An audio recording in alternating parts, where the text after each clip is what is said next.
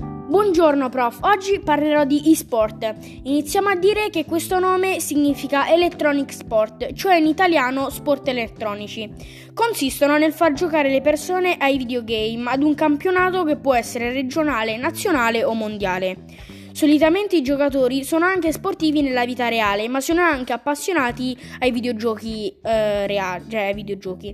In questo momento gli e-sport, i giochi elettronici competitivi, non sono ancora riconosciuti da alcuni come attività sportiva, ma si sta discutendo per poterla portare nelle prossime Olimpiadi come disciplina sportiva. Grazie purtroppo a questa pandemia l'interesse eh, verso gli sport è impennato vertiginosamente.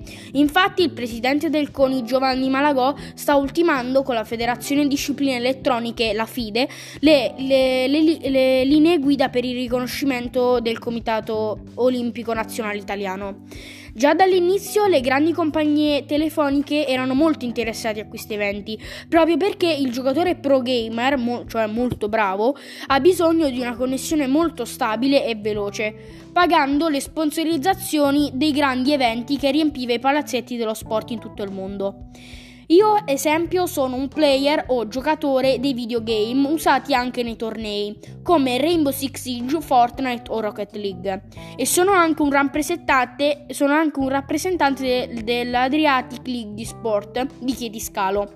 Mi piace giocare perché posso conoscere persone di tutto il mondo e di tutte le età e di ceti sociali e per me questo rappresenta una delle migliori uguaglianze per abbattere tutti i muri sociali di qualsiasi barriera sociale.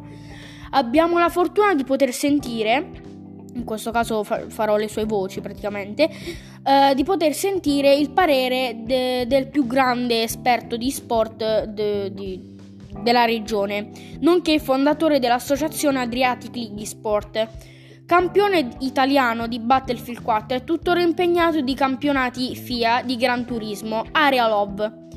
Il player infatti afferma che il futuro degli eventi sportivi, così come sono ormai cambiati a causa della pandemia, saranno, considerando eh, queste nuove discipline, indiscutibilmente da considerare online, così da mercato da non fermare tutto il mercato commerciale degli sponsor come accaduto con la, con la pandemia.